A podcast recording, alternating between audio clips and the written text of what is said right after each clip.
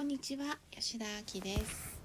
今日はアニータ・ムアジャーニーの喜びから人生を生きるの本の抜粋をご紹介したいと思います。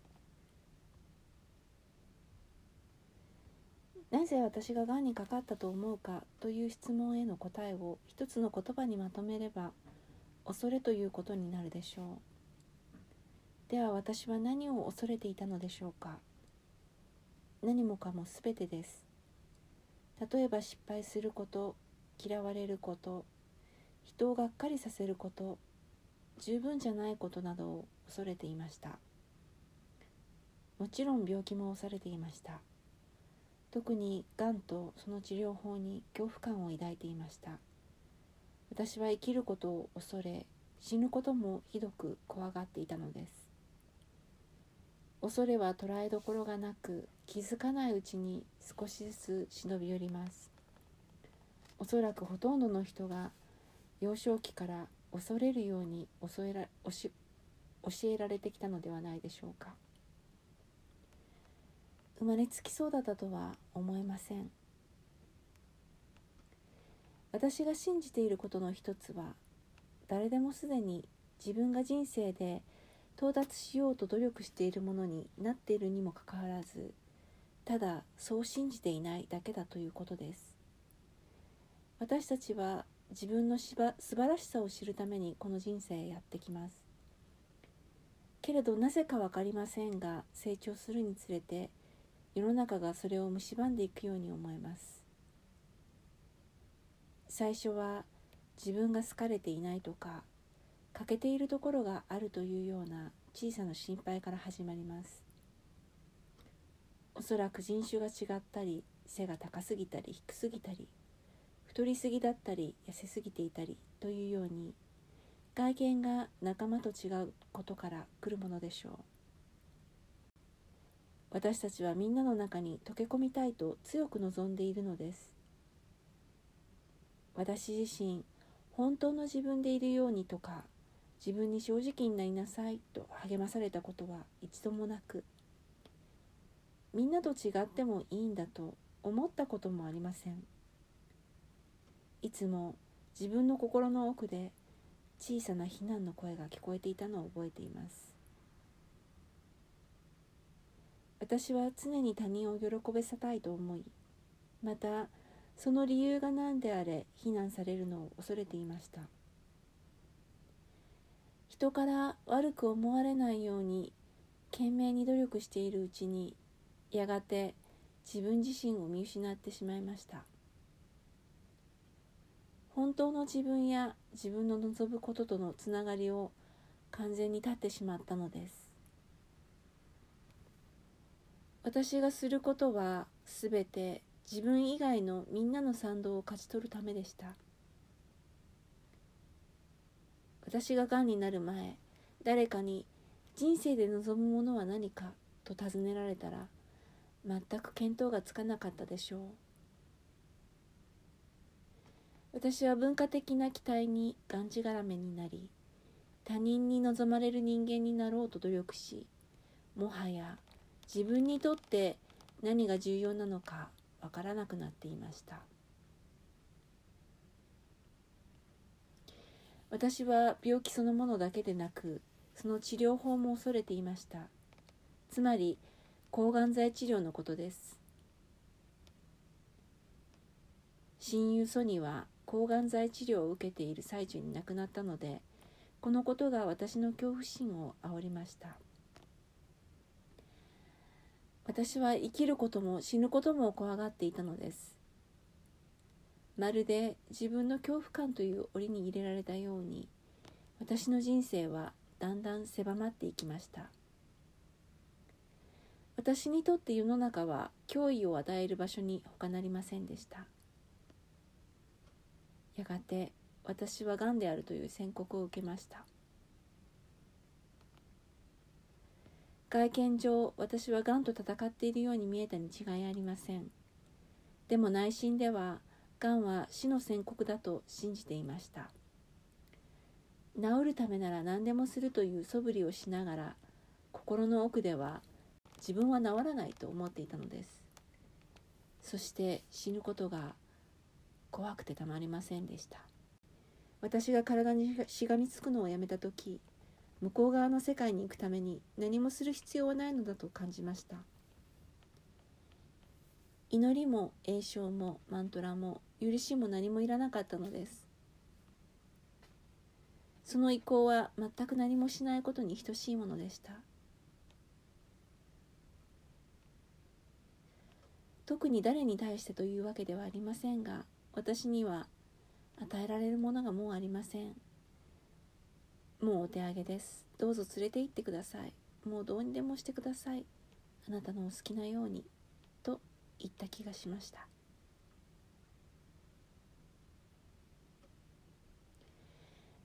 向こう側の世界で私は明晰でした。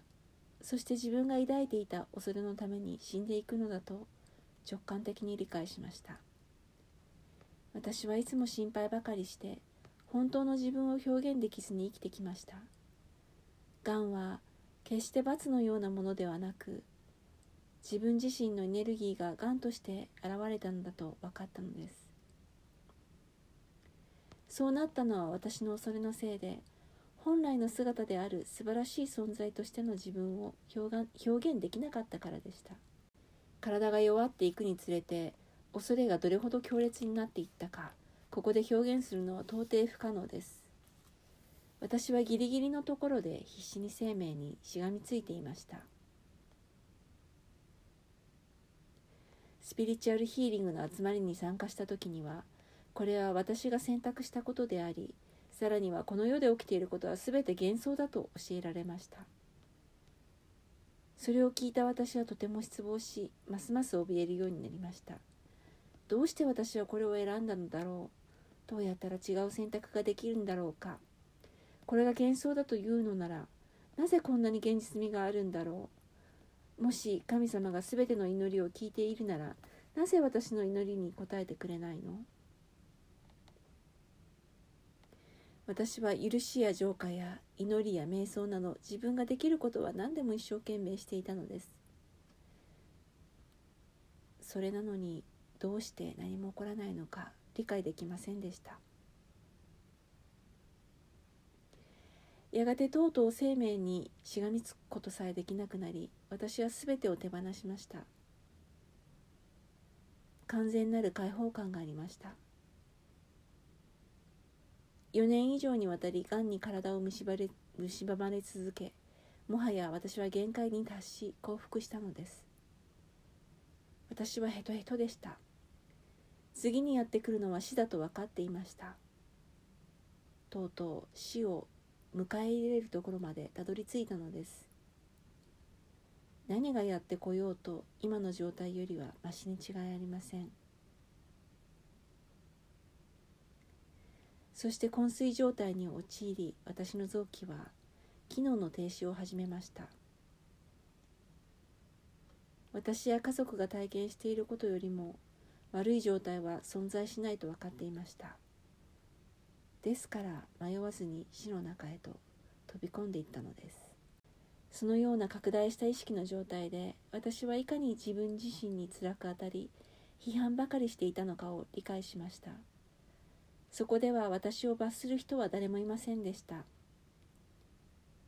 私が許さなかったのは他人ではなく自分だったんだとやっと分かりました。私を非難したのも私が見捨てたのも私が十分愛さなかったのも私自身だったのです。他の誰でもありませんでした。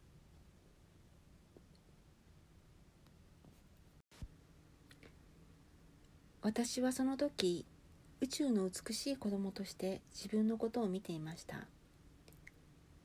私は存在するだけで無条件の愛を受ける価値があったのです。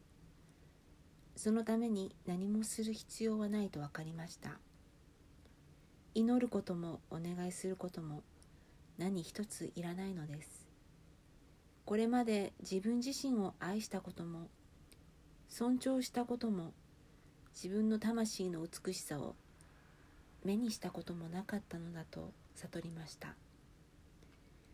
絶対的な素晴らしさが私のためにいつも存在していたのにまるで物質的な生活がそれを奪って少しずつ破壊してしまったような感じがしました。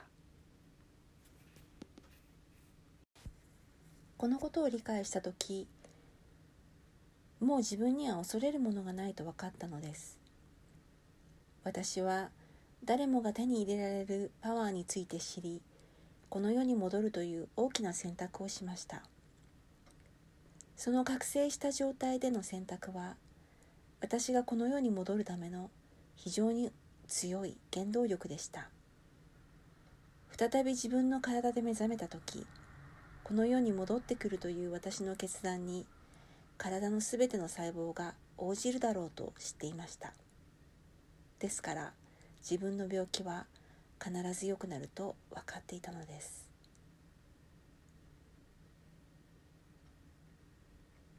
私のがんが治ったのは心の状態や信念が変わったことよりも自分の真の魂が輝き始めたおかげだとはっきり言いたいと思います。